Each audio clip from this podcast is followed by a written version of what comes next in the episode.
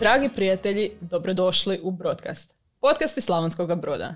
Ja sam Klara Tuličić, a sa mnom u studiju je Roko Lukenda, mladić slavonsko-brodski gimnazijalac, ali ono što ja zapravo svima govorim da je on mali genijalac. Sad više nije mali zato što je već poprilično velik odrastao, ali ja ga se sjećam zapravo godinama unazad kad je počeo raditi različite projekte još kao jesi osnovnoškolac bio čak.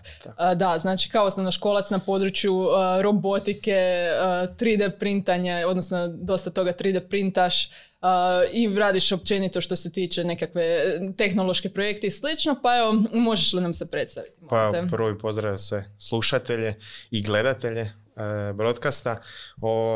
Znači četvrta sam godina Prirodoslovno-matematičke gimnazije Matija Mesić iz Slavonskog Broda. Član sam udruge Connectit i dopredsjednik udruge Incroit. Nekakvi sami početci su još bili u osnovnoj školi. Kad sam se prijavio samostalno na radionice robotike, onda sam svojim roditeljima rekao da sam se prijavio. Zanimala me odvijek tehnologija, inovatorstvo, sitne elektroničke komponente, lemljenje, vezano nešto i za strojarstvo i tako dalje. I evo kasnije taj razvoj kroz nekakvu edukaciju, kroz udrugu Connectit koju sam imao i kroz nekakve projekte gdje sam sudjelovao, sam puno naučio i evo, nadam se da se dosta tog implementiralo u zajednicu i da će biti evo, još takvih prilika.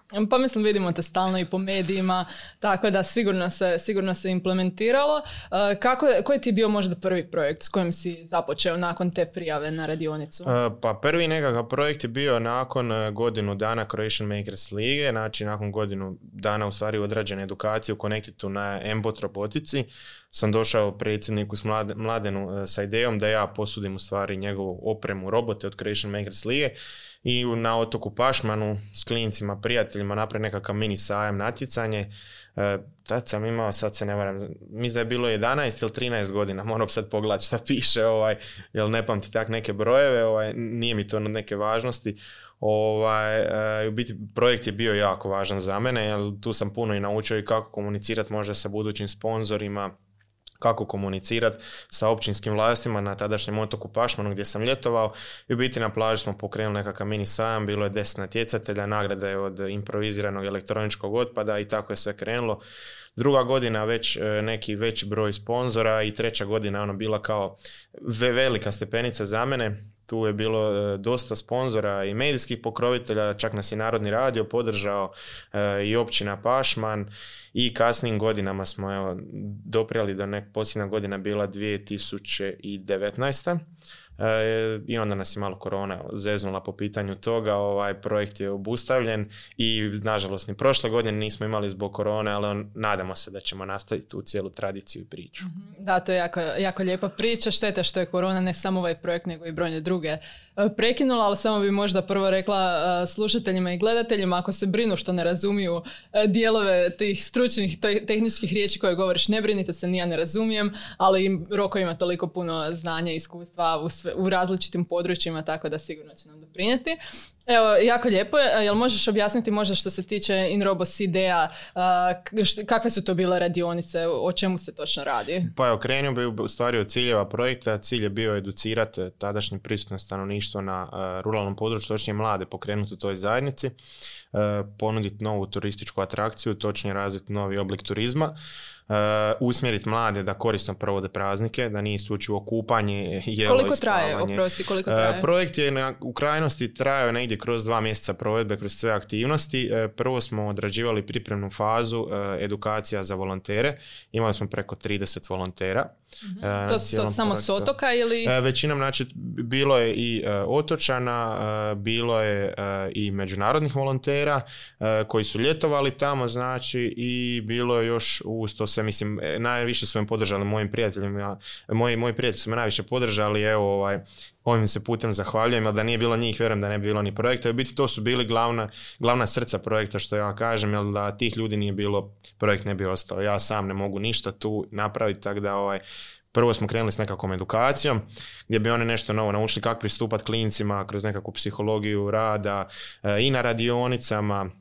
i na samom natjecanju, gdje ću kasnije objasniti koncept tog događaja, u stvari prije tog smo imali pripremnu fazu, znači za volontere, nakon toga smo nastavljali na fazu edukacije s klincima, tu smo u 3 kategorije, ako se ne varam, znači prva faza je bila predškolska dob, onda je bila školska, znači osnovnoškolska dob i završni razred, 8. razred, smo prikupljali mlade i educirali ih na robotičkim setovima mBlock kategorije, gdje su oni učili nekakve osnove programiranja i nekakvih stručnih navođenja, ajmo reći robota po nekakvoj traci, liniji ili tako nešto.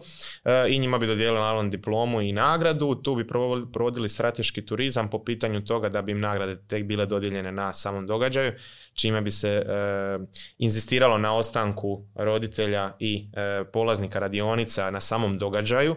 Događaj bi uslijedio nakon par dana, na događaju bi se predstavili nekakvi timovi koje bi mi pozvali.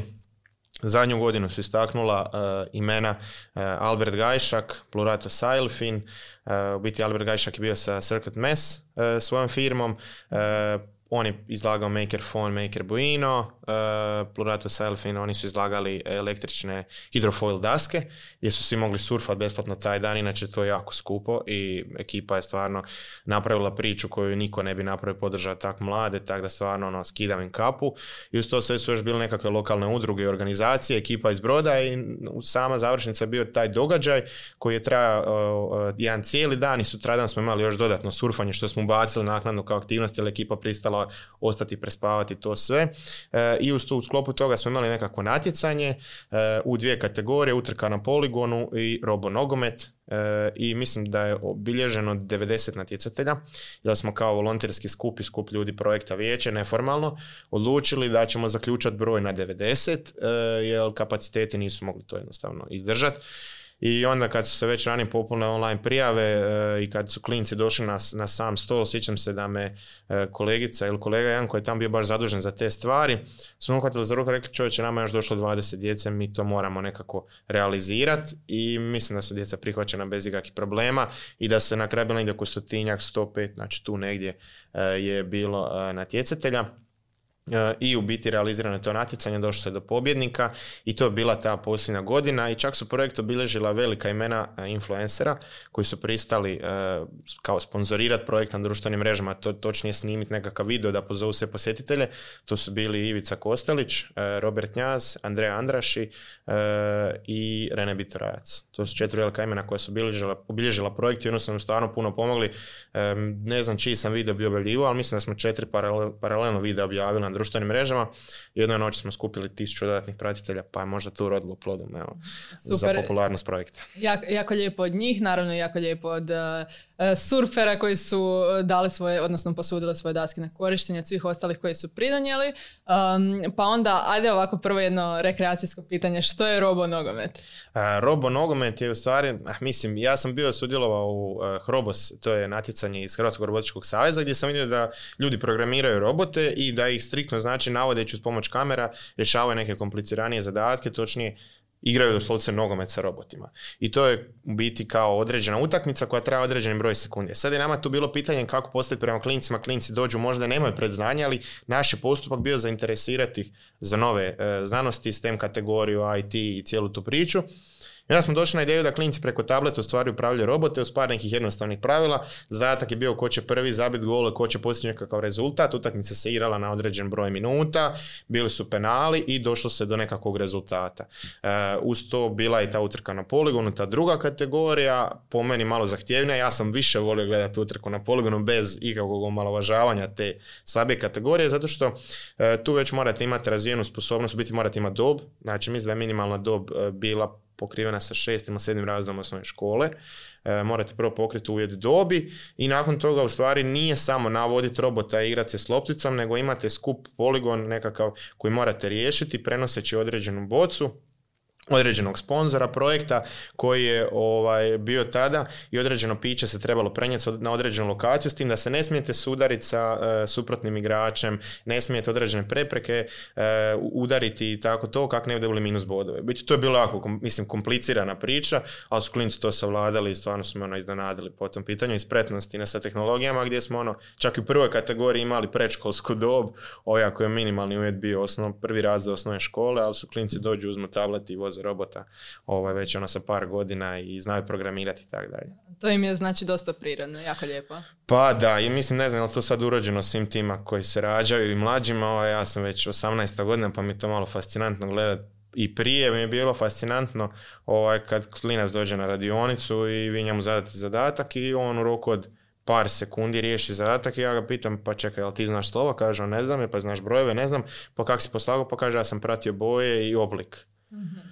I onda se u stvari vidi to nekako razmišljanje djeteta u toj ranoj dobi i vidi se taj nekakav potencijal, samo kažem uvijek treba biti s dozom opreznosti, ne treba pretjerati sa nekim stvarima. Da, neka nova vrsta možda inteligencije koju mi nismo navikli, prvo nauči brojeve i slova, onda tek zaključuje neke logičke probleme, što zapravo možda se čini sad ovako lošije nego da znamo povezivati po bojama i linijama i tako. Odlično. A kakve su im bile reakcije općenito, jesu bile sretni, ushićeni, ili je to bilo fokusirano, rade? Vezano za radionice, znači, i općenito za, recimo, natjecanje. Je li tu bilo puno smijeha ili su fokusirani bili? Ja uvijek volim radionicu provesti nekakvim smijehom. Ja mislim, iako kažem, najviše sam volio tu kao kompliciranost robotiku po pitanju toga da klinci moraju rješavati neke ozbiljne zadatke. Ja sam najviše volio raditi sa najmlađima i to uvijek kažem. S njima je dosta jednostavno. Gledajte Peppa Pig 15 minuta, pa 15 minuta se programira. I to je tako trajalo u nekakva 4 perioda. U stvari morate gledati crtani film, pa onda pristupiti programiranju, ali s njima nije bilo moguće drugačije raditi. Mislim da je to dosta dobro, ali u stvari 50% vremena radionice vi iskoristite na nekakav njihov razvoj, bez da oni shvate da sam ih možda ja prevario, potom pitam da moraju nešto raditi. To je bila opuštena atmosfera, ljeto je, klinci su na moru i tako se treba pristupati tome. Njihove reakcije su bile stvarno bile su presretni. Prvo kad su došli na radionicu, neki nisu ni vidjeli miš, niti su ga držali, neki već znaju engleski jezik, neki ne znaju, većinom su ti programi na engleskom jeziku, objašnjavanje njima i to sve drugačiji pristup, a mislim da je klincima bio to nekakav faktor, jer i ja kad sam bio u toj dobi, sjećam se kad sam morao ići spavati poslije podne, klinci kad dođu na more, fino vide da je vani fino toplo more, zašto ja sad moram ići spavati, on ne shvaća možda da ne može ići na plažu, i onda bi oni došli u radionicu, tamo točnije u učionicu gdje bi odradili nekakav zadatak i oni bi ispunili svoje poslijepodne i idemo na plažu. Znači, tako da bi iskratili vrijeme učeći s njima i djelujući, znači, kasnije kroz zajednicu. Ja vjerujem da će ti mladi ljudi koji su bili na tim radionicama, da će im se potaći misli na nekakve daljnje puteve po pitanju STEM-a, tehnologije, nebitno čak ni toga, možda po pitanju kulture ili nečeg sličnog. U biti bitno je samo razvijati te sposobnosti mladih i širi spektar znanja, da nismo isključivo usmjereni na jedno područje. Mm-hmm. Odlično.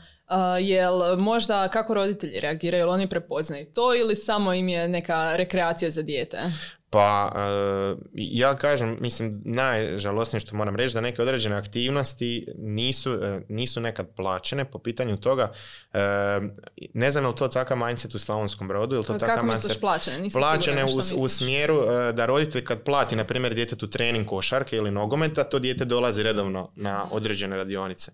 A kad vi nešto ne platite, onda to shvatite neozbiljno i da to nije vrijedno znanja nikakvoga i onda možda se to ne događa da vi dolazite na takve radionice.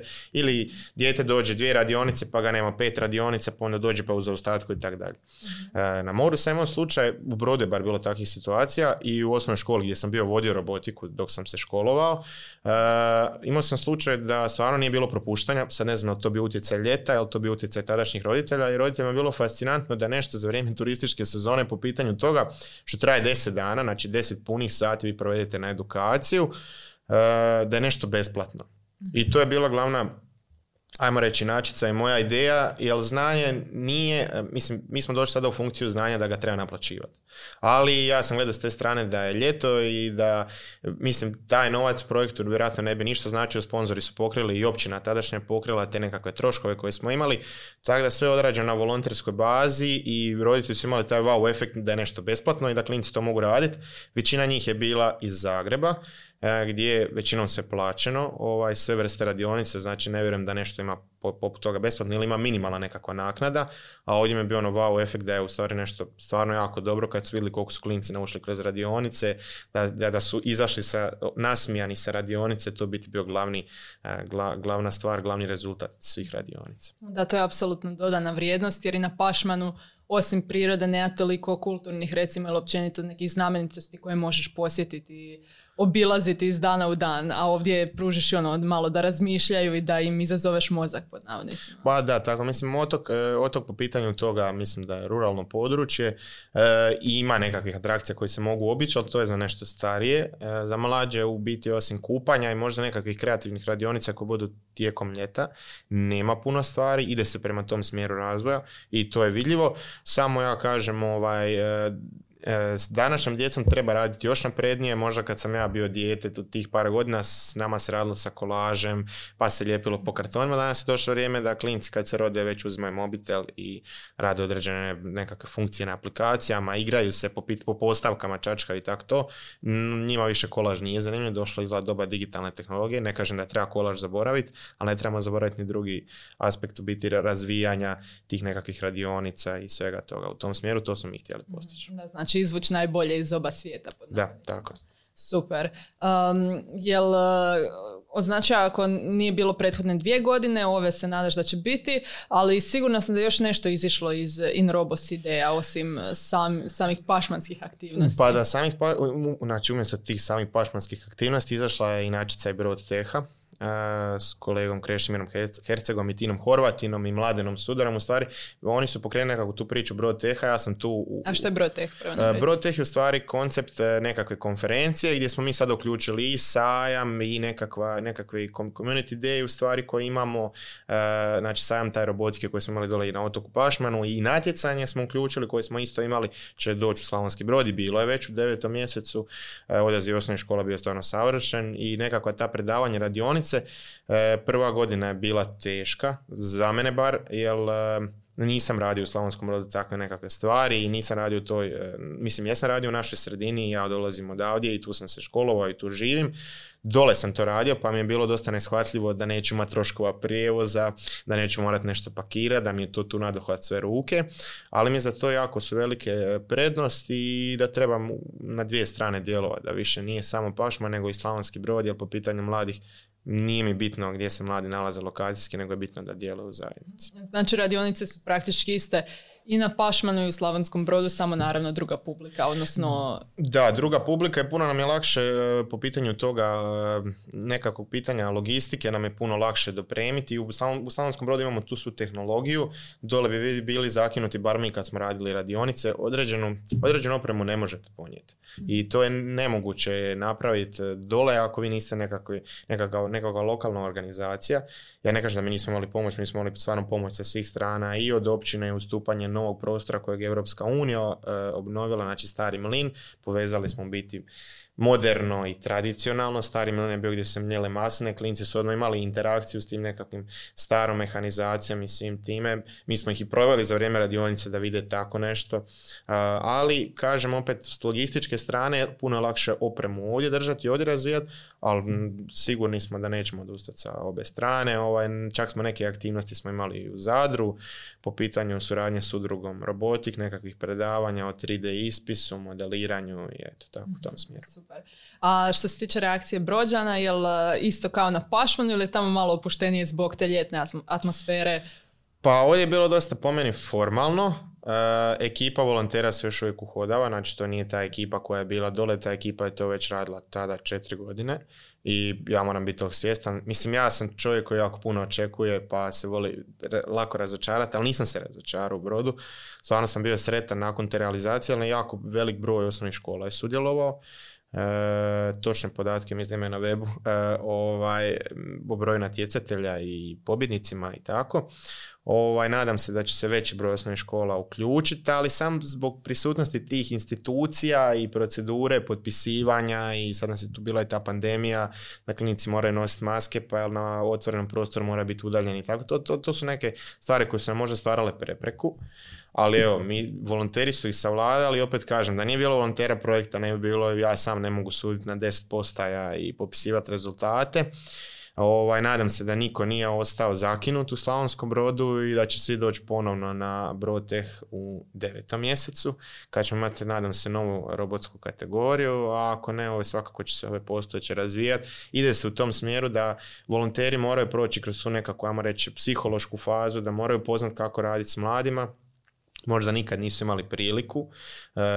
Ti sami ljudi uopće ne moraju biti iz područja STEM-a i IT-a, znači to su ljudi koji se možda bave sportom, kulturom, nekakvim drugim zanimacijama i po tom pitanju ih treba educirati u smjeru da trebaju prepoznati tu vezu kako koristite određeni uređaj sa mladima i kako pristupati. Oni su još u ovom smjeru, ove godine u dobrom smjeru, iako to se bilo dosta brzo. Kažem da će se, vjerujem da će se kapacitet povećati. Tu se spominja još nekakav dodatni okrugli stol, točnije meeting kao po pitanju 3D ispisa u Slavonskom Brodu, pa možda i to zaživi i dodatni nekakvih radionica. I po pitanju kulture nekakva prva izložba na svijetu, nadamo se možda, moramo provjeriti je li još uvijek na svijetu, ali u Hrvatskoj znamo da je. Super. Ajde nam onda ispričaj svoju 3D priču. 3D priča započinje kad smo htjeli biti na Kickstarter staviti nekakav proizvod. Ja tad nisam poznao uopće 3D ispis ni ništa slično. Otprilike kada je to bilo? To je bilo prije 3 ili 4 godine, ako se ne varam. I tada smo htjeli nekakav Smartbox proizvod staviti na crowdfunding platformu. Smartbox je bio objedinjen proizvod i od tehnologije, zajedno s programiranjem, kreativni set, u stvari nekakav za klinice, za smart home. Nekakvim glavnim crtama. I trebali smo kućište. Kako bi to primjerice koristili taj Smartbox? Klinici bi dobili gotov, točnije set kod kuće sa alatima, to kućište bi imalo bežično punjenje za mobitel, utor za USB, imalo bi određene senzore, na primjer za provjeravanje dima u kući, plinova, na primjer zagađenosti, kada treba zatvoriti prozor, kad se gubi puno energije u kući, kada u sobi previše imaš svjetla, točnije kad ga nemaš, kad klinici često vole staviti pred sebe ekrane i spustiti letno da nema sunčeve energije ni vitamina nikakvih, po tom pitanju onda bi malo ih i tu usmjerili i u stvari taj proizvod smo predstavljali na Maker Faireu uz još jedan dodatan proizvod koji ćemo kasnije, nekakav sustav proći i trebala nam je u stvari kućište za taj proizvod, da se vratimo ovoj temi 3D ispisa i Hrvoje Ćosić iz udruge Connectit je već tada imao taj 3D printer, točnije mislim da je kupljen preko nekog projekta. I Hrvo je mene nazvao i rekao da će vratiti neku radionicu. Ja sam baš tad bio u školi, mislim da sam bio prva godina gimnazije. I nisam volio baš tad puno izostajati, jer prvi utisci su najbolji. A sad voliš? Mislim, ne da volim, ali neke stvari nužne moraju biti takve.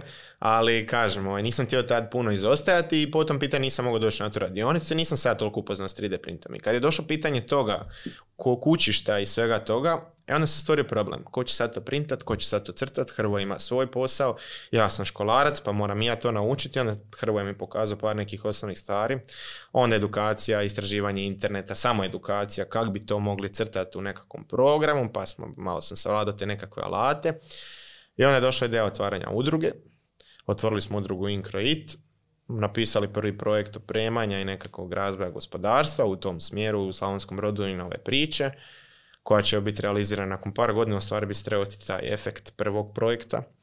I onda smo uzeli 2 3D printera koja smo pustili u rad i krenuli smo izrađivati taj prvi Smartbox. Prvi Smartbox izradio na Hrvojevom printeru, kasnije smo izrađivali svakakve neke dodatke, čak smo radili neku mini humanitarnu kampanju u Slavonskom Brodu sa 3D printerima i educirajući u stvari unutar naše, zajednice udruge. Međusobno smo se educirali o materijalima, o korištenju stroja i svemu tome i modeliranju i onda smo postigli taj jedan level 3D ispisa koji ćemo, kasnije smo primijenili ga i u vizirima, 3D printanje vizira i stvaranje 3D ekipe Brod.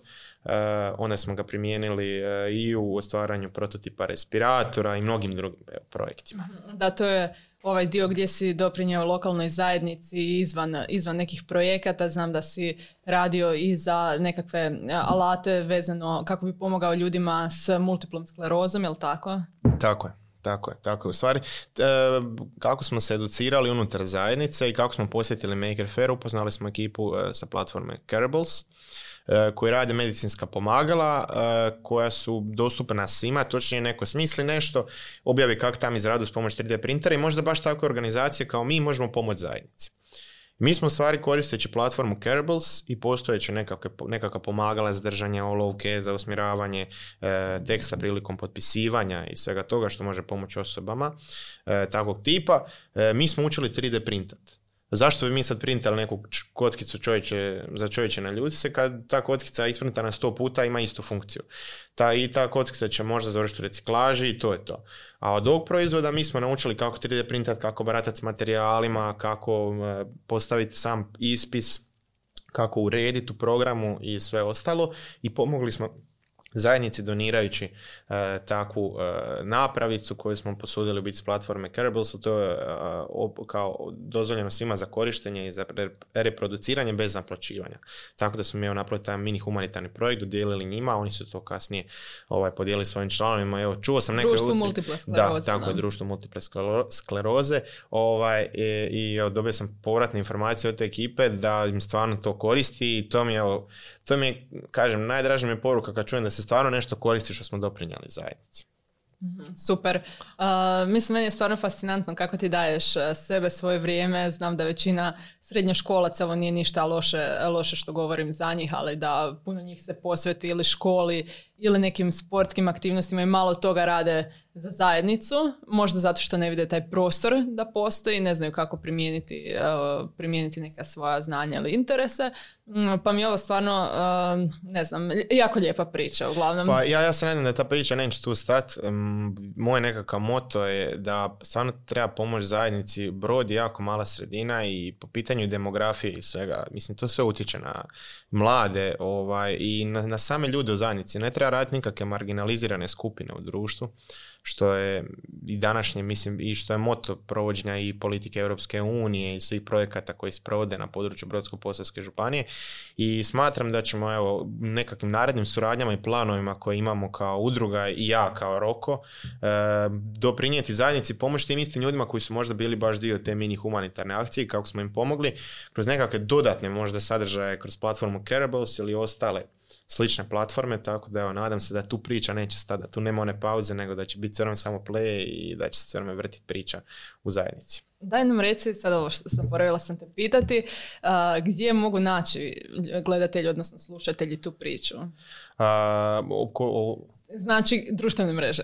Pa, društvene mreže, da. Mislim, ja sam lijen po pitanju toga da se to objavljuje na udrugu, jer to je meni palo kao društvene mreže i sve. Ja to objavim nešto na udrugu kad stignem i tako to. Udrugu Incroit, da, ali lako se može pretražiti kad doslovce kad nešto pišem i kad trebam poslati nekome šta sam ja nešto radio, ja odem na Google i, mislim, to nije nikakvo pohvaljenje ili ništa, ukucam Incroit, ukucam ili Connectit ili ukucam svoje ime prezime u Google i pošaljem link.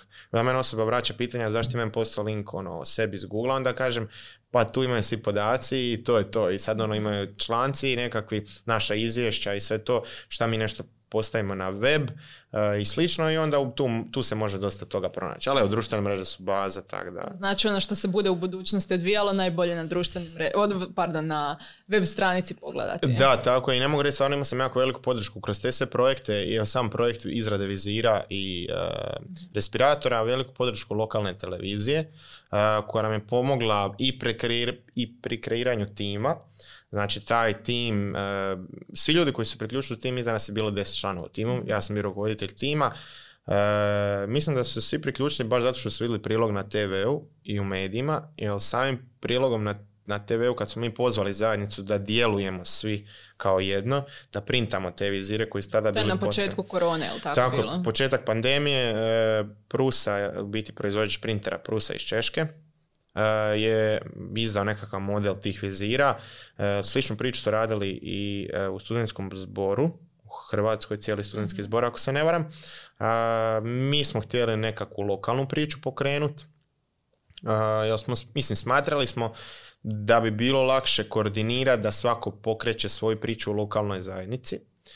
da se ne ide na taj sistem nacionalizacije. Ja ne kažem da ne treba svim gradovima pomoć. Mi smo pomogli, osim što smo radili u Brodsko-posavskoj županiji, pomoglo se općini Pašman i otoku Pašmanu. Znam da oni tamo nisu imali takvu akciju. I imali smo dojavu da je u Biogradu se dogodilo, biti u Biogradu bila izmještena bolnica u tim prvim koracima. I onda je jedan moj pokojni sad već kolega, volim ga se prisjetiti, Josip Tomić, me nazvao i mene Jole zove i kaže, Jole, Roko, čuj, zavala nam je vizira, nemamo ništa, problem je ovo ono, ali mogu ja tebi dati broj od predsjednice stožera, pa ne rekao, daj ti njoj moj broj, pa nek ona mene nazove, ja sam visio te dane s printerima, sam spavao i evo, niš drugo nisam radio i slago vizire. I zove mene iz stožera, neko me zove od nadređenih, da njima treba vizira određeni broj komada, pa rekao imate koga da je pokrenu takvu lokalnu akciju, ali mi smo ipak djelovali na području grada Slavonskog Broda i županije i onda su oni rekli da u stvari nemaju takvu priču, onda smo mi tamo potpomogli, sad je veći kolega naš, upoznali smo jednog novog kolegu kroz tu priču, na brzaka smo kroz neke pozive i Zoom smo mu objasnili kako to treba printati sve to i kako izrađivati, kako slagati i on je uspio i pokrenuti tu priču. Znači, osim što smo radili na lokalnoj razini, pomogli smo i ekipi u Novoj Gradišci, ne mogu reći, pomogli su nam znači i lokalne organizacije i firme iz Slavonskog Broda. Ja ću im se ovim putem zahvaliti, veliki popis, pa ne mogu to popamtiti. Pomogli su nam u smjeru nekakvih materijala, prozirne folije, gume, pakiranja, naljepnice, ali sam proizvod nije bilo da vi to isprintate, uzmete sa printera i pošaljete tamo negdje. Znači, mi smo prvo, pošto je bila korona i upitan virus, prvo moralo biti sve sterilno. U smjeru toga da smo i mi čak nosili respiratorne maske i dok smo ih slagali.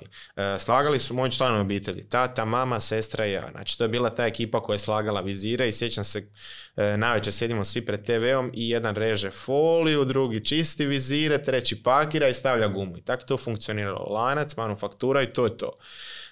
Neki su imali mogućnost rezanja na laseru, folije, mi nismo imali takvu foliju, nismo mogli dobaviti, pa je sve išlo ručno.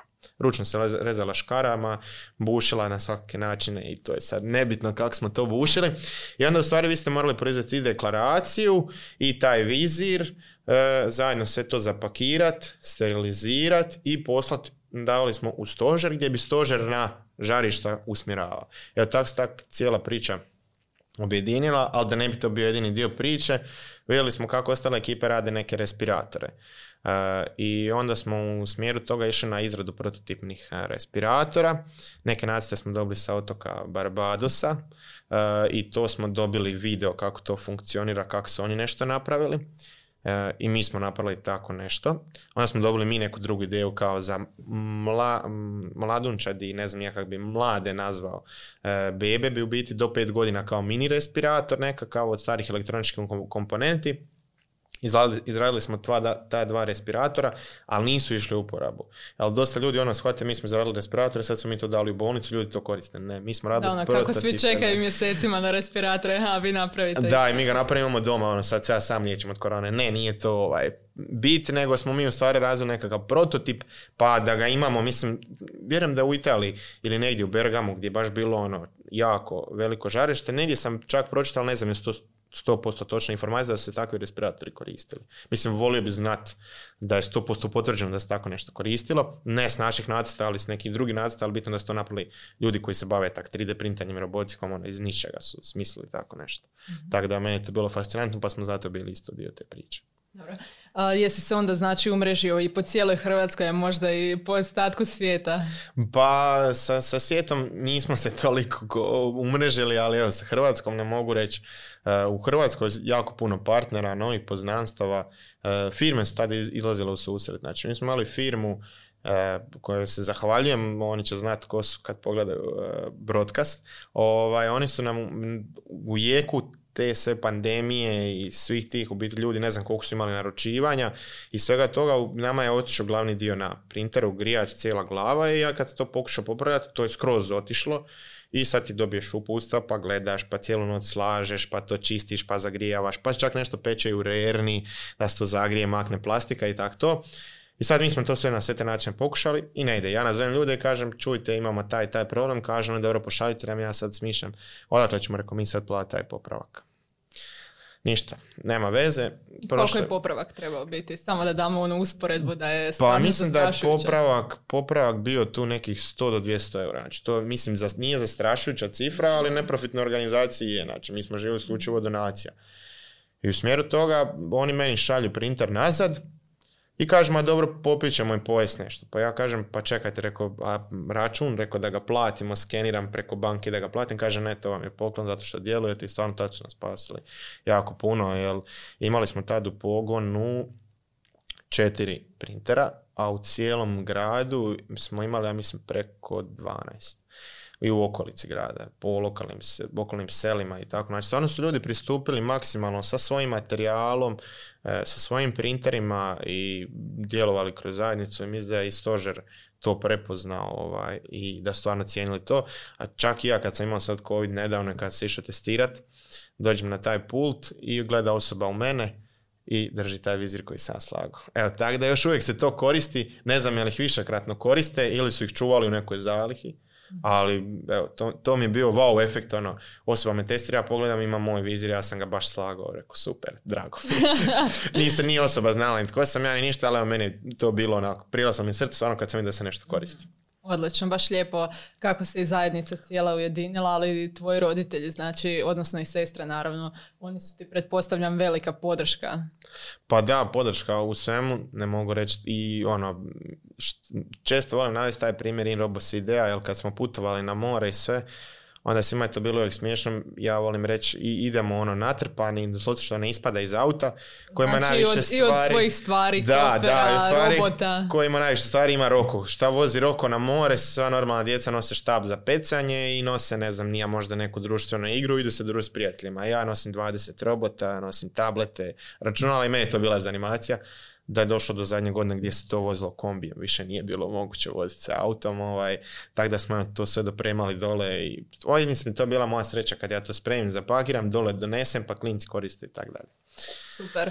Na kojim projektima si još radio? Pa nekakav glavni projekt isto koji volim navesti u 8 razredu bio projekt pametnih škola gdje sam bio kao sudionik sa inovacijom inovativnog sustava odlaganja otpada. Prvo sam bio sav potresen tim prezentiranjem, jer nikad nisam imao takav doticaj da stvarno idem pred neku komisiju koja će me ocjenjivati i primiti možda za nešto. Taj projekt se dio u Slavonskom Brodu, to je Interreg projekt, suradnje Brodsko-posavske županije i Tuzlanskog kantona. I došao sam pred komisiju, isprezentirao projekt i donio sam im robota da vide nešto.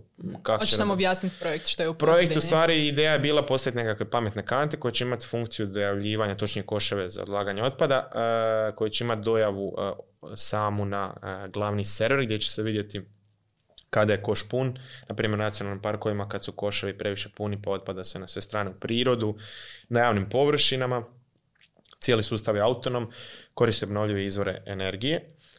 Uz to smo mi nekakve i pametne kamione zamislili i nekakve pametna odlagališta i sve to, ali u projektu pametne škole mi smo realizirali taj jedan koš za odlaganje otpada koji je stvarno radio, kad ubacite otpad unutra, on je mjerio koliko je to i javljao na neku stanicu. Kasnije smo mi taj malo proizvod doradili pa smo ga predstavili na Maker Faire u Zagrebu, u Tehničkom muzeju, gdje smo dobili plavu povelju, drugu nagradu za Smartbox i taj sustav pametnog odlaganja otpada.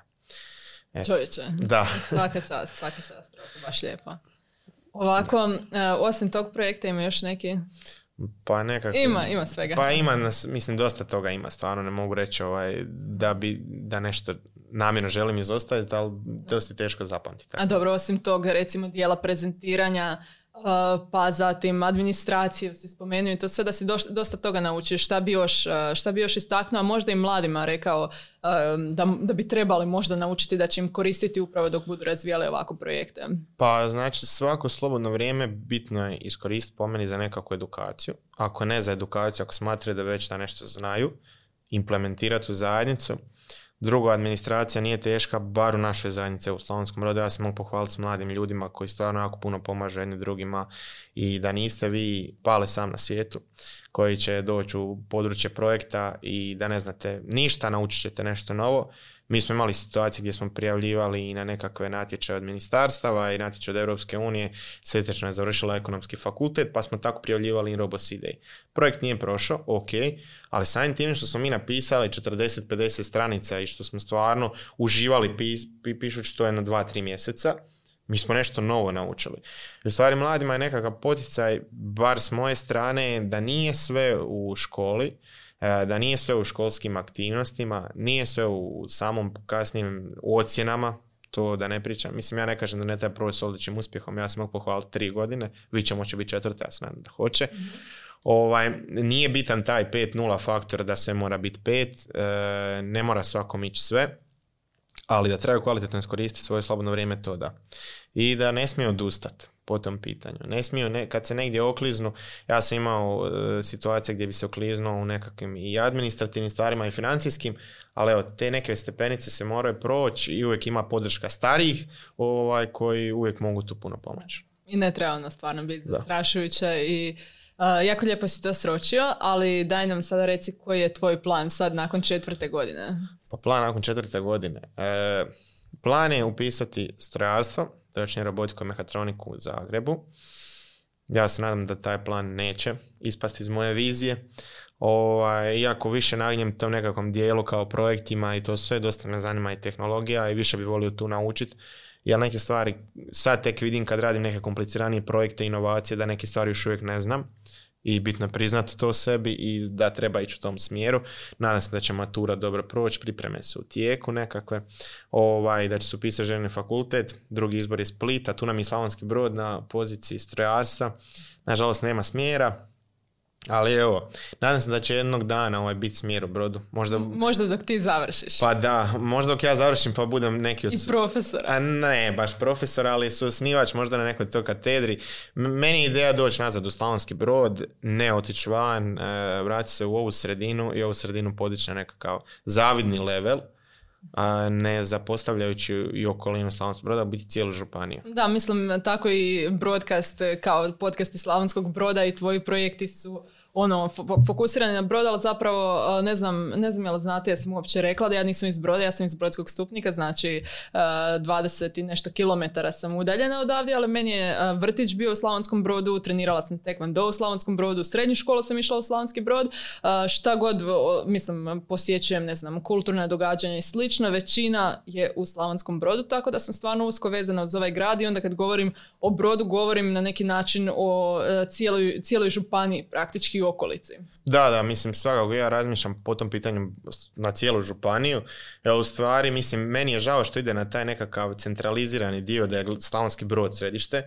Ja puno više volim otići u neko selo u Brodsko-posavskoj županiji, ne baš selo, može biti nekako biti između sela i grada, ja volim reći. Dosta ima institucija koje, na primjer, neka obična sela nemaju, trgovinu i tako dalje, znači imaju tu nekako stranu gospodarstva. Život je puno zeleniji. Po tom pitanju tamo nekako prirodnija atmosfera, ja sam po pitanju toga volim tehnologije i to sve, ali prije ću otići u prirodu i boraviti u prirodi i baviti se s prirodom nego uzeti tehnologije. Ne kažem da ih ne volim uzeti, educirati se raditi s mladima, ali sam po pitanju, nisam freak po pitanju toga da ću sad sjeti u nekakvoj radionici i raditi nešto 10 sati. Kod mene se to neće dogoditi. Znači, kod mene je moment prvih 2, 3, 4 sata, nakon toga pustim me da nešto drugo radim, što mi je zanimljivije poput nekih osnovnih poslova doma i tako. Znači, fokusiran si, učinkovit, nema potrebe 8 sati gubiti vremena ako možeš riješiti u 4. Pa da, volim to sve onako na brzaha, što kažem, ne učim baš puno, ne znam, hoće me to koštati. Za sada ne košta? Za sad ne košta, mislim, ne mogu reći, imam podršku gimnazije po pitanju toga. Mislio sam da će mi biti baš teško, svi su me jako uplašili. Ja upisao si školu koja će biti jako teška, tamo te niko neće razumjeti. Ja sam došao u školu, mene svako razumije, svako ti izlazi u susret po pitanju toga. Ne kažem sad da mi upisuju petice što ja dođem na nastavu, to se ne događa. Ne kažem da to lagana škola, ali da imaju poseban pristup nekakvom STEM-u i da imaju poseban pristup matematici imaju. Jer kad sam došao na te nekakve pripreme u Zagreb, sam se upoznao s ostalom ekipom iz Hrvatske koji isto pohađali nekakve takve škole. No kad smo usporedili razinu znanja, dosta sam ja toga naučio što nisam svjestan u toj gimnaziji. Možda ne samo znanje iz knjige, ali i o nekakvoj kulturi i to je jedan proces odgoja u stvari. Mm-hmm. Tako da, stvarno, hvala gimnaziji i mislim da ćemo imati još susrete i nakon, nakon školovanja i da ću još uvijek, nadam se, nešto i ostaviti i poslije fakulteta u toj srednjoj školi. Odlično, evo, stvarno hvala gimnaziji, hvala tvojim roditeljima, hvala svima koji su se uključili u ove projekte. Ne, možda sad nema smisla nužno da zahvaljujem, ali stvarno je to lijepa gesta svih i tebe naravno što si pokrenuo toliko toga. Pa evo, za kraj, imaš li još neka zaključna razmišljanja? Imam zaključno razmišljanje, nisam spomenuo osobu, možda ga jesam spomenuo, Mladen Sudar. Spomenuo si Mladen, ali pretpostavljam da, na početku Mladen, da na njega Sudar, njemu bi se stvarno zahvalio, jer je Mladen bio moja vodilja, moj prvi mentor i mislim osoba koju vi možete nazvati u 2 ujutro i ispričati ideju za projekt i on bi rekao može. Znači kod Mladena nikad nisam čuo nešto ne može, neću, ne stižem. Bilo je situacija da nešto ne stiže, ali stvarno na svim stranama jako puno pomaže svima, tako da mislim da bi mogao njemu odati jednu veliku čast i stvarno reći mu hvala zato što mi je puno pomogao u mom razvoju i razvoju velikog broja mladih u Slavonskom Brodu. Evo, super, hvala ti puno Roko na dolasku. Sigurna sam da ćemo se opet vidjeti s obzirom ako pratimo putanju kojom ideš, koja je svakako uzlazna i to pod oštrim kutom, tako da evo, hvala i vama dragi prijatelji na gledanju i slušanju i vidimo se, čujemo se. Hvala, lijep pozdrav. Bog.